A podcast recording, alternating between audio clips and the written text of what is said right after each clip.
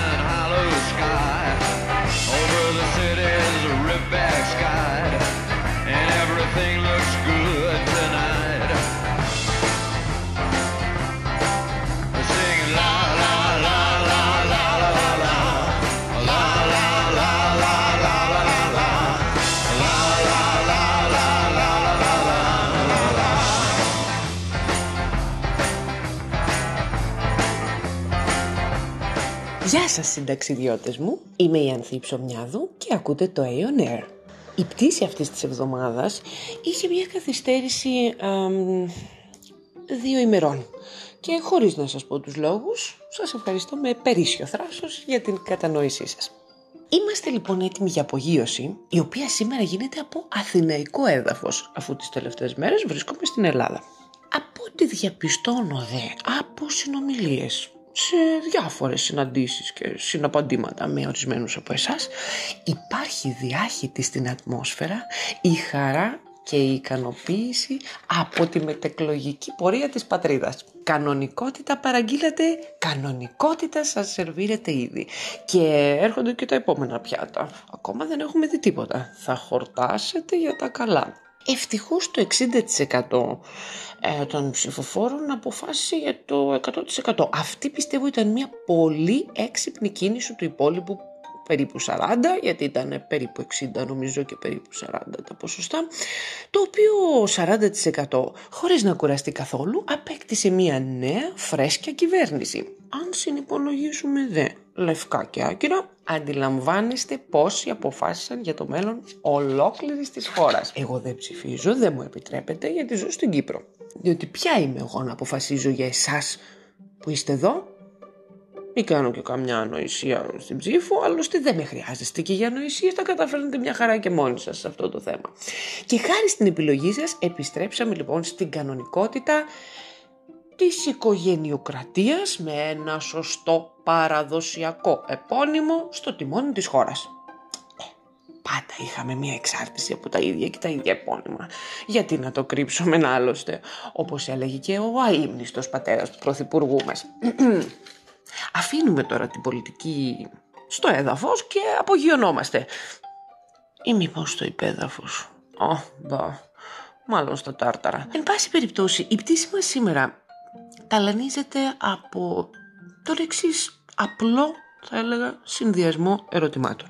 Τελικά, ξέρουμε κάτι ή μήπως νομίζουμε ότι ξέρουμε; Και αν πιστέψουμε ότι ξέρουμε, τότε πώς θα μάθουμε; Και αν αμφισβητούμε όμως συνέχεια όσα γνωρίζουμε, τότε πώς θα γλιτώσουμε από τη διαρκή ανασφάλεια; Πού είναι η λύση τελικά; Πότε ξέρουμε κάτι; Πότε δεν το ξέρουμε.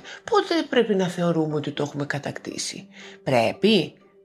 Προημερών θυμήθηκα μία συνέντευξη α, στην οποία δύο κοπέλες οι οποίες είχαν μόλις ολοκληρώσει τις σπουδές τους, ε, σπουδές ψυχολογίας, στο πανεπιστήμιο ρωτήθηκαν κάποια στιγμή «Εσείς έχετε κάνει ψυχοθεραπεία» και ταράχτηκε όλο τους το σώμα, όλο τους το είναι με την ερώτηση αυτή και γούρλωσαν τα μάτια και είπανε «Εμείς, μα εμείς δεν χρειαζόμαστε».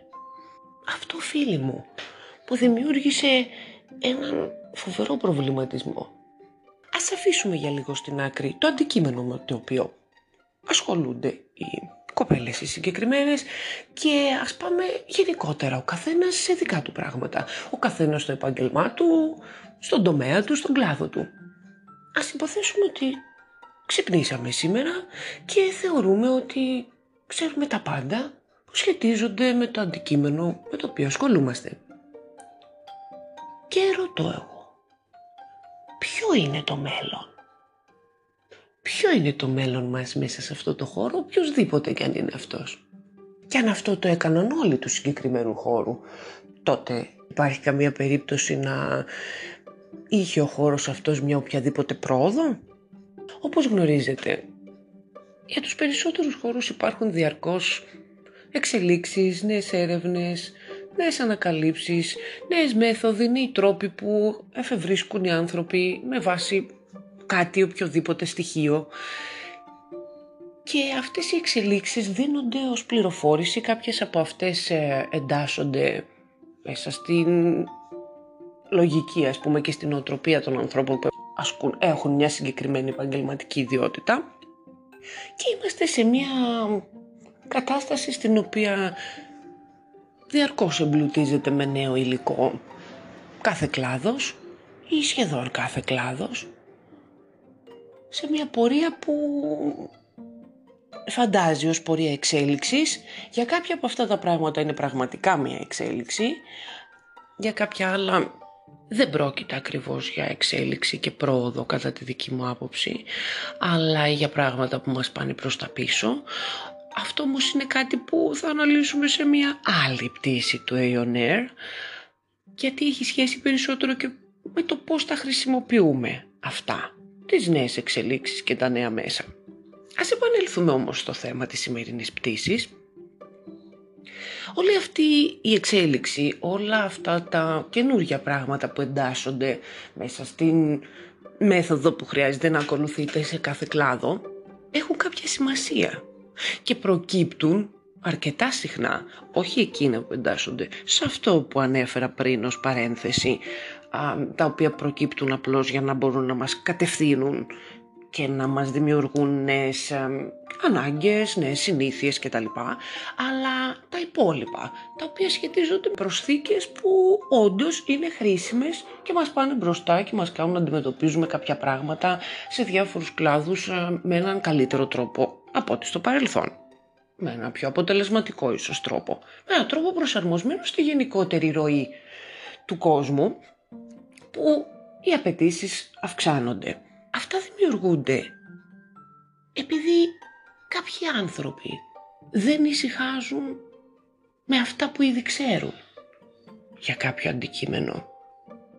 Γιατί έχουν αυτό το ωραίο γαργαλιτό εσωτερικό για άλλους που άλλος το περιγράφει ως μια τάση, άλλος το περιγράφει ως ανησυχία, άλλος το περιγράφει ως αγάπη για ανακαλύψεις.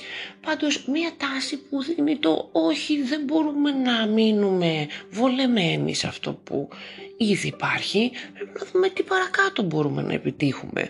Όταν μιλάμε για την ιατρική ας πούμε. Εάν ε, όλοι οι άνθρωποι από τον κλάδο της ιατρικής ε, θα σταματούσαν κάποτε τα προηγούμενα χρόνια και θα έλεγαν εντάξει εδώ είμαστε παιδιά το έχουμε κατακτήσει το θέμα αφού θεραπεύουμε ένα, δύο, τρία, τέσσερα, πέντε πράγματα σημαίνει όλα είναι εντάξει. Για τις υπόλοιπες ανάγκες που υπήρχαν και προέκυπταν δεν θα υπήρχε καμία λύση. Ο λόγος για τον οποίο βρίσκονται λύσεις είναι γιατί υπάρχει μια ανησυχία και μια επιθυμία και μια ωραία τάση για να αντιμετωπιστούν οι υπόλοιπες ανάγκες που υπάρχουν και εμφανίζονται. Αν λοιπόν επαναπαυόμασταν όλοι και ας φύγουμε και από το επαγγελματικό κομμάτι και μιλήσουμε και για το προσωπικό. Ως άνθρωποι, ο καθένας από εμάς ως μονάδα. Και έλεγε, εντάξει, τώρα ξέρω από αυτό που θέλει ο καθένας, αν το ξέρει δεν το ξέρει, από το αν ξέρει τι του γίνεται, από το αν ξέρει τι ακριβώς σημαίνει η ύπαρξή του, που μπορεί να φτάσει, για ποιους λόγους είναι εδώ, σε αυτόν τον κόσμο, αλλά και σε πολύ πιο χειροπιαστά πράγματα της καθημερινότητας, τότε θα σταματούσαν τα πάντα να εξελίσσονται.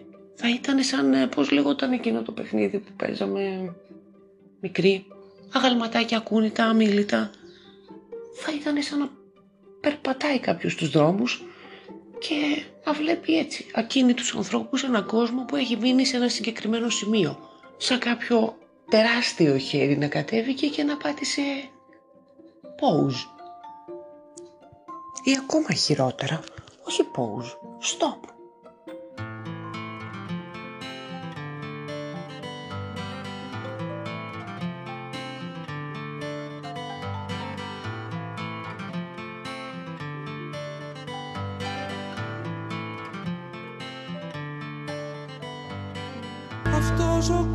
Κόσμος που αλλάζει Πώς σου μοιάζει, πώς σου μοιάζει. Αυτός ο κόσμος που αλλάζει Με τρομάζει, με τρομάζει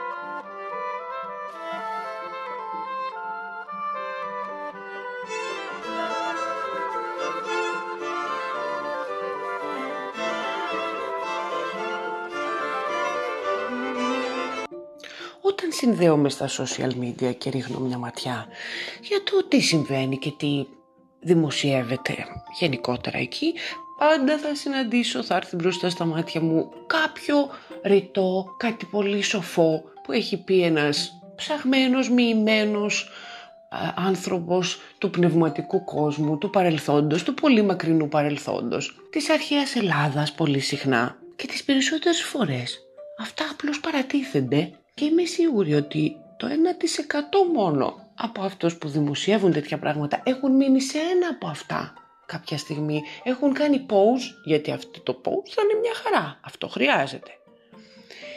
Και έχουν σκεφτεί πραγματικά τι ακριβώς θέλει να πει αυτός ο άνθρωπος που θεωρούμε ότι είχε τόση σοφία. Ας το δω, ας το σκαλίσω λίγο, ας το ψάξω. Τι σημαίνει πού μπορώ να το δω σε μένα μέσα στη ζωή μου και στη ζωή γενικότερα. Όταν λοιπόν ανεβάζετε τέτοια πράγματα στα social media για να απολαύσετε μετά και να μετρήσετε πόσα like θα πάρετε για να θεωρούν οι άλλοι ότι το έχετε ψάξει αυτό και είστε ένας άνθρωπος με πνευματικές αναζητήσεις καλύτερα κάτι κάτι χρήσιμο και μείνετε εκεί λίγο να το σκεφτείτε. Όταν λοιπόν ο Σόλωνας είπε γυράσκω αι πολλά διδασκόμενος, μάλλον δεν εννοούσε ότι υπάρχει κάποιο σημείο πριν σε βρει το γύρας, στο οποίο μπορείς να πεις ότι τα ξέρεις όλα, ότι δεν υπάρχει τίποτα άλλο να μάθεις. Ξέρω που εμφανίζεται η σύγκρουση και πού είναι όλο το θέμα. Ότι έχουμε και την ανάγκη να νιώσουμε αυτοπεποίθηση για κάποια πράγματα που έχουμε ήδη κατακτήσει. Και αυτό είναι πολύ ωραίο και αυτό είναι οκ. Το θέμα είναι όμως πώς το χρησιμοποιώ αυτό; Παίρνω αυτή την, την όποια κατάκτηση τον ένα σταθμό στον οποίο έχω φτάσει, γιατί ένας σταθμός είναι. Υπάρχουν πολλοί σταθμοί στη συνέχεια της πορείας. Και λέω εντάξει εδώ είμαστε τέλος. Γιατί σκεφτείτε ότι αν λειτουργώ με αυτόν τον τρόπο τότε διηλίζω και, και φιλτράρω όλα τα υπόλοιπα που μου συμβαίνουν μέσα από αυτή την οτροπία και από αυτό το φίλτρο. Και αυτό επίσης επιδρά στην καθημερινότητά μου και σε άλλα πράγματα. Ή μήπως μπορώ να πω ναι, οκ, σε αυτό το πράγμα έχω αυτή την εμπειρία και αυτή τη γνώση, όπως και αν έχει προέλθει, για κάποιους είναι μόνο σπουδές, για κάποιους είναι συνδυασμός σπουδών και εφαρμογής, για κάποιους είναι όλα τα ψάξιματά τους μαζί και το ψάξιμο στο μέσα τους, οτιδήποτε, ναι, αυτό το έχω, οκ, και όπως είναι όλο αυτό που μου δημιουργεί μια ωραία αίσθηση και, και βάζει ένα λιθαράκι στο να νιώθω ότι πατάω γερά στα πόδια μου σε αυτό το πράγμα και ότι ναι, έχω μια αξία, οκ, που είναι ο συνδυασμός αυτών των πραγμάτων και άλλων. Και το βάζω όπως είναι στην άκρη μέσα μου κάπου. Έχει δώσει αυτό που είναι να δώσει, δηλαδή τη συμβολή του στο να υπάρχει μια κάποια αυτοπεποίθηση και με ένα καλό επίπεδο αυτοεκτίμησης. Για αυτά που κατακτώ στην πορεία και αφήνοντάς το εκεί σαν μια παράλληλη μουσικούλα που θα παίζει συνεχίζω και συνεχίζω να σκέφτομαι ωραία αυτό τώρα τι μπορώ να το κάνω ή πού μπορώ να το πάω πηγαίνει παρακάτω αν το πάρω όμως και αντί να το τοποθετήσω εκεί και να έχει αυτό το συγκεκριμένο ρόλο εγώ το πάρω και το κάνω σημαία και το ανεμίζω συνέχεια ότι εγώ ξέρω, ξέρω, ξέρω, δεν χρειάζεται, γνωρίζω. Τα ξέρουμε αυτά. Τότε το μόνο σίγουρο είναι ότι δεν πρόκειται να πάω παρακάτω. Θα μείνω σε αυτό το σταθμό. Επανέρχομαι λοιπόν στις κοπέλες που ολοκλήρωσαν τις σπουδές ψυχολογίας και ερωτήθηκαν αυτό που είπαμε στην αρχή και αντέδρασαν όπως αντέδρασαν. Βρίσκω ότι είναι πολύ πιο σοβαρό το θέμα στην περίπτωση αυτή, γιατί όταν πρόκειται να ασχοληθείς ή όταν ασχολείσαι με τέτοιου είδους επαγγέλματα, όπου κάποιος θα έρθει απέναντί σου γιατί ζητάει κάτι, κάποια εξέλιξη του εαυτού του, κάποια βοήθεια, υποστήριξη, ένα συνοδοιπόρο στην αντιμετώπιση κάποιων προβλημάτων, στη διαχείριση κάποιων καταστάσεων της καθημερινής του ζωής, τότε εφόσον όλα αυτά και, και όλος ο κόσμος γύρω και αυτοί οι άνθρωποι που έρχονται είναι μέσα στη ροή και υπάρχει εξέλιξη και είναι τόσο διαφορετικοί μεταξύ τους, αν εσύ μείνεις στάσιμος θεωρώντας ότι τα ξέρεις όλα, αν δεν είσαι ανοιχτός ακόμα και από αυτόν που θα έρθει απέναντί σου κάτι να μάθεις, γιατί πάντα υπάρχει κάτι που δεν ξέρουμε και μπορεί να το πάρουμε ακριβώς έτσι και να το κάνουμε κάτι και αυτό να μας πάει πιο μπροστά και για τον επόμενο άνθρωπο που θα έρθει απέναντί μας και θα ζητήσει την υποστήριξή μας, τότε δεν θα μπορείς από ένα σημείο και μετά να βοηθάς κανέναν από αυτούς.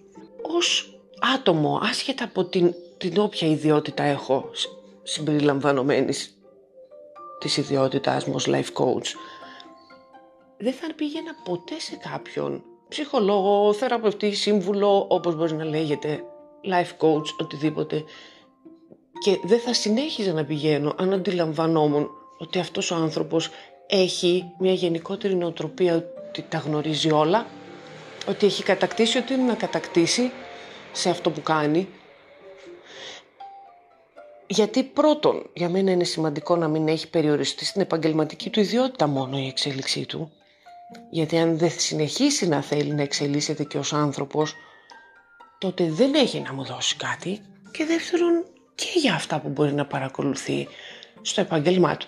Αν άκουγα λοιπόν μια τέτοια απάντηση, εμείς, εμείς δεν χρειαζόμαστε.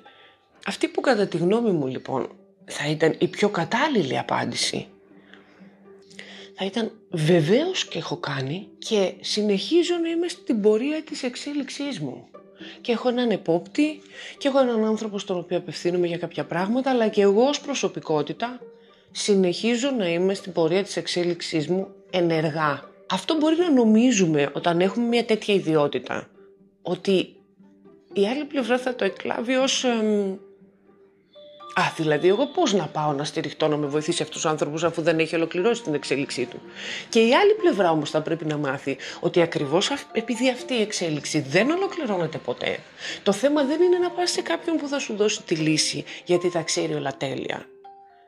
Και το θέμα δεν είναι να πας σε κάποιον που επειδή τα διάβασε θεωρητικά τα ξέρει όλα τέλεια αλλά σε αυτό που έχει βάλει τον εαυτό του να φάει λάσπη, που τον έχει αντιμετωπίσει τον εαυτό του σε πράγματα, σε αυτόμαδες αντιδράσεις, σε συμπλέγματα, σε ζητήματα που μπορεί να είχε και τον έχει κάνει να περάσει αυτή τη διαδρομή γιατί έτσι θα ξέρει και ως βίωμα πως είναι αυτή η διαδρομή που σου λέει εσένα να κάνεις για οποιοδήποτε μπορεί να σε απασχολεί ε, ζήτημα. Την επόμενη φορά λοιπόν συνταξιδιώτες μου που θα θέλετε να ακουμπήσετε το πρόβλημά σας μια κατάσταση που δεν μπορείτε να διαχειριστείτε σε έναν επαγγελματία και να πάτε ως συνοδοιπόροι μαζί μια διαδρομή για να το διαχειριστείτε εσείς αυτό. Ρωτήστε παρακαλώ. Εσείς κυρία μου, κυρία μου, έχετε ολοκληρώσει την εξέλιξή σας ή συνεχίζετε ακόμα να ασχολείστε ενεργά με αυτό; Αν σας απαντήσει φυσικά και εγώ είμαι ok, okay, μα τι λέτε γι' αυτό είστε εδώ γιατί είμαι ok, okay. κατά τη γνώμη μου είναι η σωστή ώρα να σηκωθείτε ορθή και να φύγετε. Αν βρείτε αυτόν που έχει το θάρρος να πει βεβαίως και έχω κάνει και βεβαίως και συνεχίζω, τότε αυτό είναι ένα πολύ καλό στοιχείο φίλοι μου, να παραμείνετε εκεί και να έχετε την όποια αλληλεπίδραση είναι να έχετε με αυτόν τον άνθρωπο.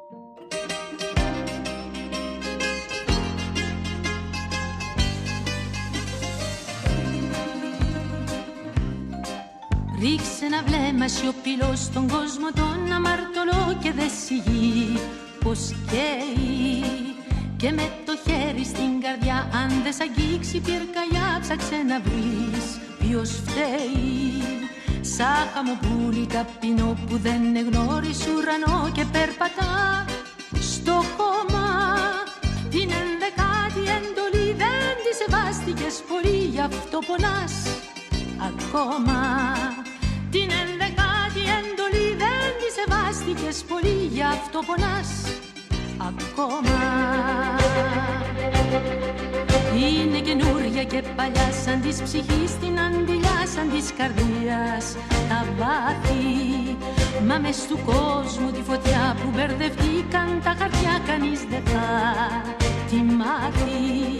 Τράβα να βρεις το Μωυσή και ξαναρώτα τον και εσύ μήπως αυτός την ξέρει Την ενδεκάτη εντολή που είναι ολοκάθαρο γυαλί και κοφτερό μαχαίρι Την ενδεκάτη εντολή που είναι ολοκάθαρο γυαλί και κοφτερό μαχαίρι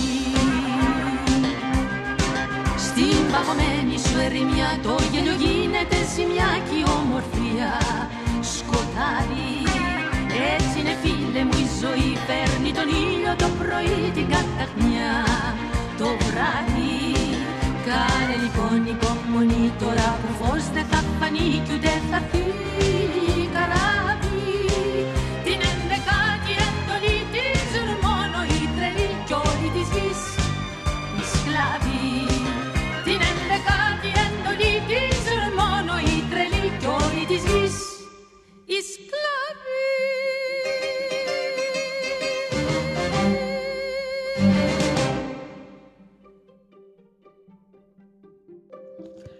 Μία ακόμα πτήση του Aeon Air ολοκληρώθηκε.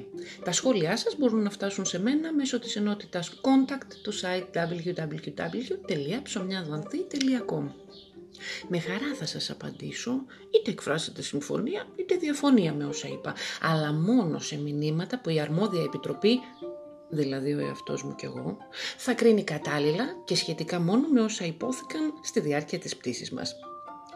Όπως ξέρετε, η ελευθερία της έκφρασης διαδικτυακής και μη είναι ανθρώπινο δικαίωμα, ναι.